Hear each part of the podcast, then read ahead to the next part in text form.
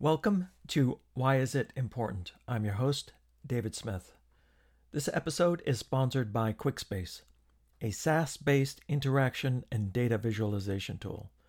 Qikspace shows the links between you, your associated organization, and all the related files, messages, notes, events, tasks, and shared workspaces. Individuals can tailor their visualizations to meet their own objectives workflows, and goals. Qikspace. See what you want, how you want it. Today's session is going to be a little bit ad hoc. We're going to talk about the Fed, COVID, and how we're all kind of a little bit just catching up. I think, you know, especially from COVID, we're all kind of suffering in different ways. We've had our lives disrupted. We've had our families disrupted. Um, work environments, work processes have changed. For those people that have children, education processes have changed. And it's not always for the better. You know, that come March of 2019 or 2020, rather, you know, we saw tremendous upheaval uh, offices were closed. We were forced to go remote. Um, millions and millions of people lost their jobs. And it was just a very, very insecure time. You know, we had no idea when things were going to open up. And then, you know, businesses start to started to adapt. Uh, they enabled people to work from home. We started using things like Zoom that made it possible for us to communicate with our coworkers and still still feel like we're in touch. But there's a lot of kind of consequential effects from that, you know, and let's call it kind of the, Zoom times, um, you know, for education. People thought, you know, it might be productive. It was a different way to teach, but we found at this point, as children have gone back into the classrooms, that there's a tremendous deficiency in what they learned during that time. And a lot of those students are feeling a little bit misplaced. They're feeling like they lost a connection to their classmates. Sometimes they had never even met their classmates if they had just changed schools. Um, they weren't used to the same study practices. Every, everything had changed for them. And then their their parents, of course, were dealing with their own issues as it related to work and and how do I balance my life and how do I have space to work from home. A lot of people had situations where they didn't have space to work from home and have kids at home and being educated at home. So they tended to flee kind of the urban areas and sometimes purchased houses way away from where they originally worked, you know, and you know, you can look back and say, you know, some of these might have been rash decision, decisions, but they needed to do it because they needed the, you know, sense of mind that went along with that. They needed the space that went along with that. They needed affordability. Um, all those things the suburbs offered for them. And they weren't always thinking about when am I going to return to the office. Now, of course, you know, the tide has turned a lot of companies at least want people back in the office, you know, three days a week, sometimes five days a week. Um, it kind of varies based on the organization. And it based on, you know, it's also kind of based on what somebody's role in the organization organization was. That I don't think it's any secret that it's hard to be innovative over a Zoom call. You just don't have the same energy as when it's in person. You just don't have the same feel for the situation. There's a lot of things that when you're meeting somebody in person that stand out more body language, you're able to kind of break out and have discussions with somebody over coffee. Those things were just very, very hard to do. So it, it, just changed our perspective.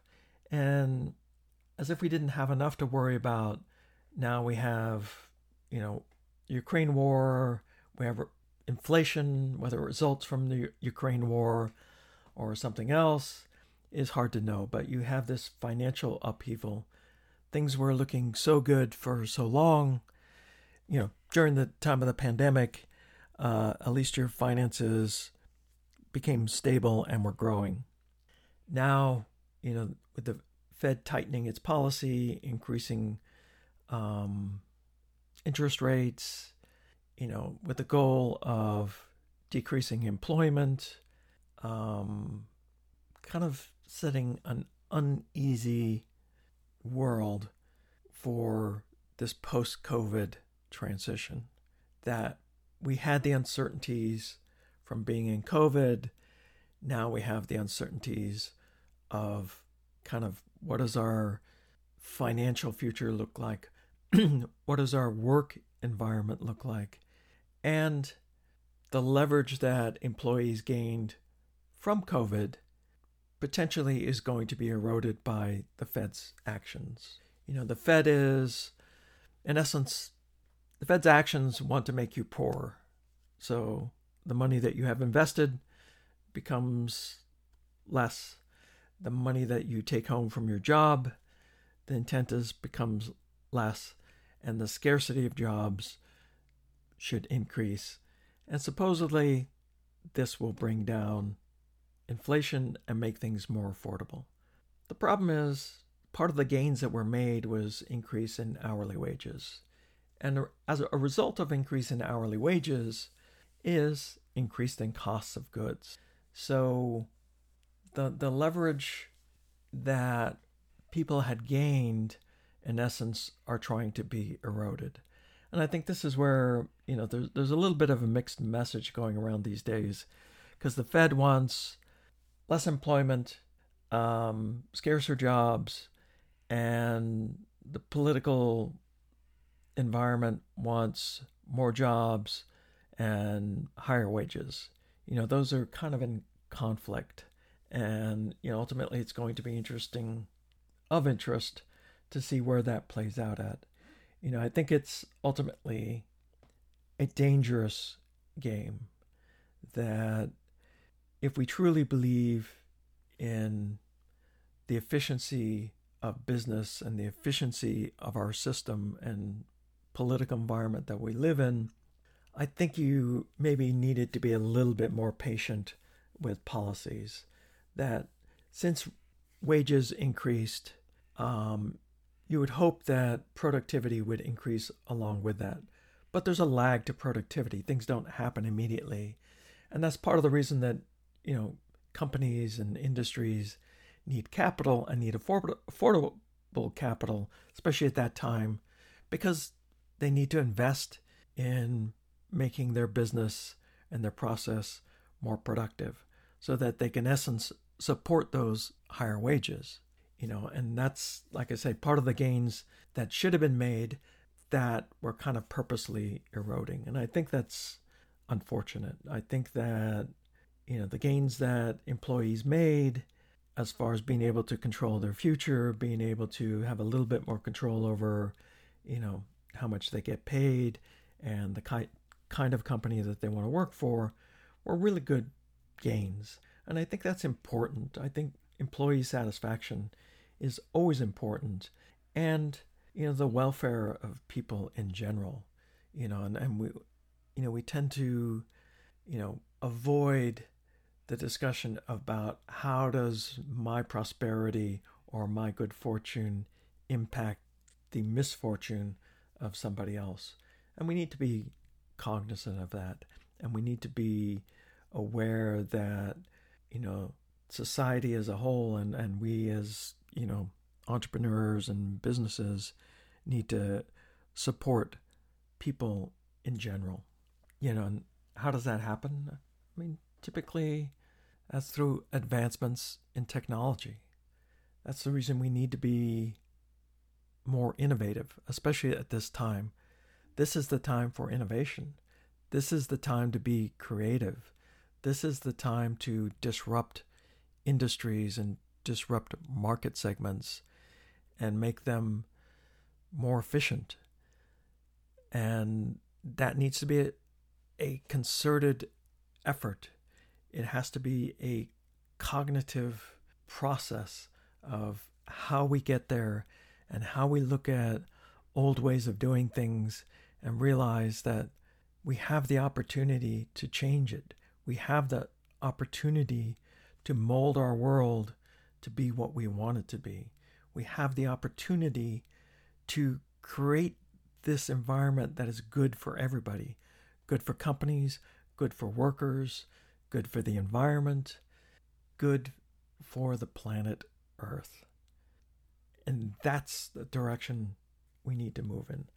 I don't know that we're moving there. I think it's hard, you know, with the actions of the Fed. I think it creates a lot of un- uncertainty.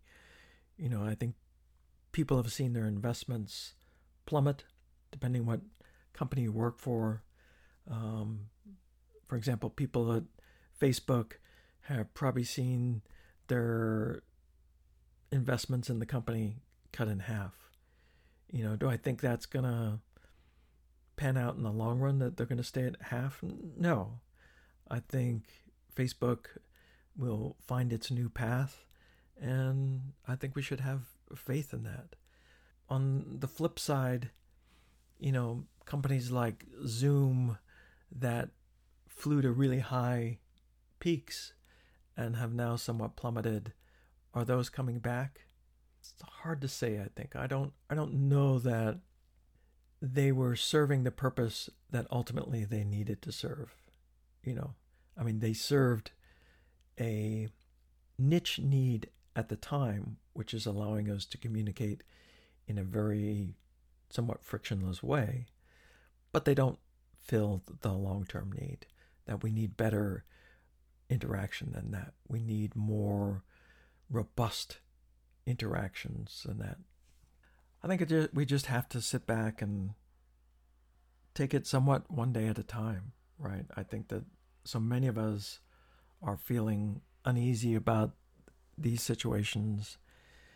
And like I say, it's not easy to see your investments plummet. It's not easy to see your job prospects diminish. It's not easy to witness your children that have fallen behind in education. But I think we're going to have to buckle up and it's going to be a wild ride. And have faith that in the end we'll get through just fine. But it's going to be a ride getting there, I think. So that has been our topic for today. Thank you for listen- listening to Why Is It Important? I'm your host, David Smith.